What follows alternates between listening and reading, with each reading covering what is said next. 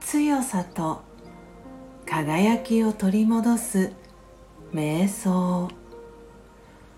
魂力17最後を決めるのは今の生き方です。あなたの人生の最後はどのようでしょうか？考えてみましょう。愛に囲まれていたいですか？それなら今愛を持って生きることです。穏やかで安らかな死を望みますか？それなら今穏やかに生きることです。どんな最後を望みますか？今そのように生きていますか？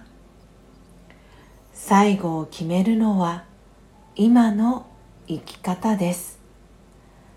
悔いのないように生きていきましょう。オームシャンティー。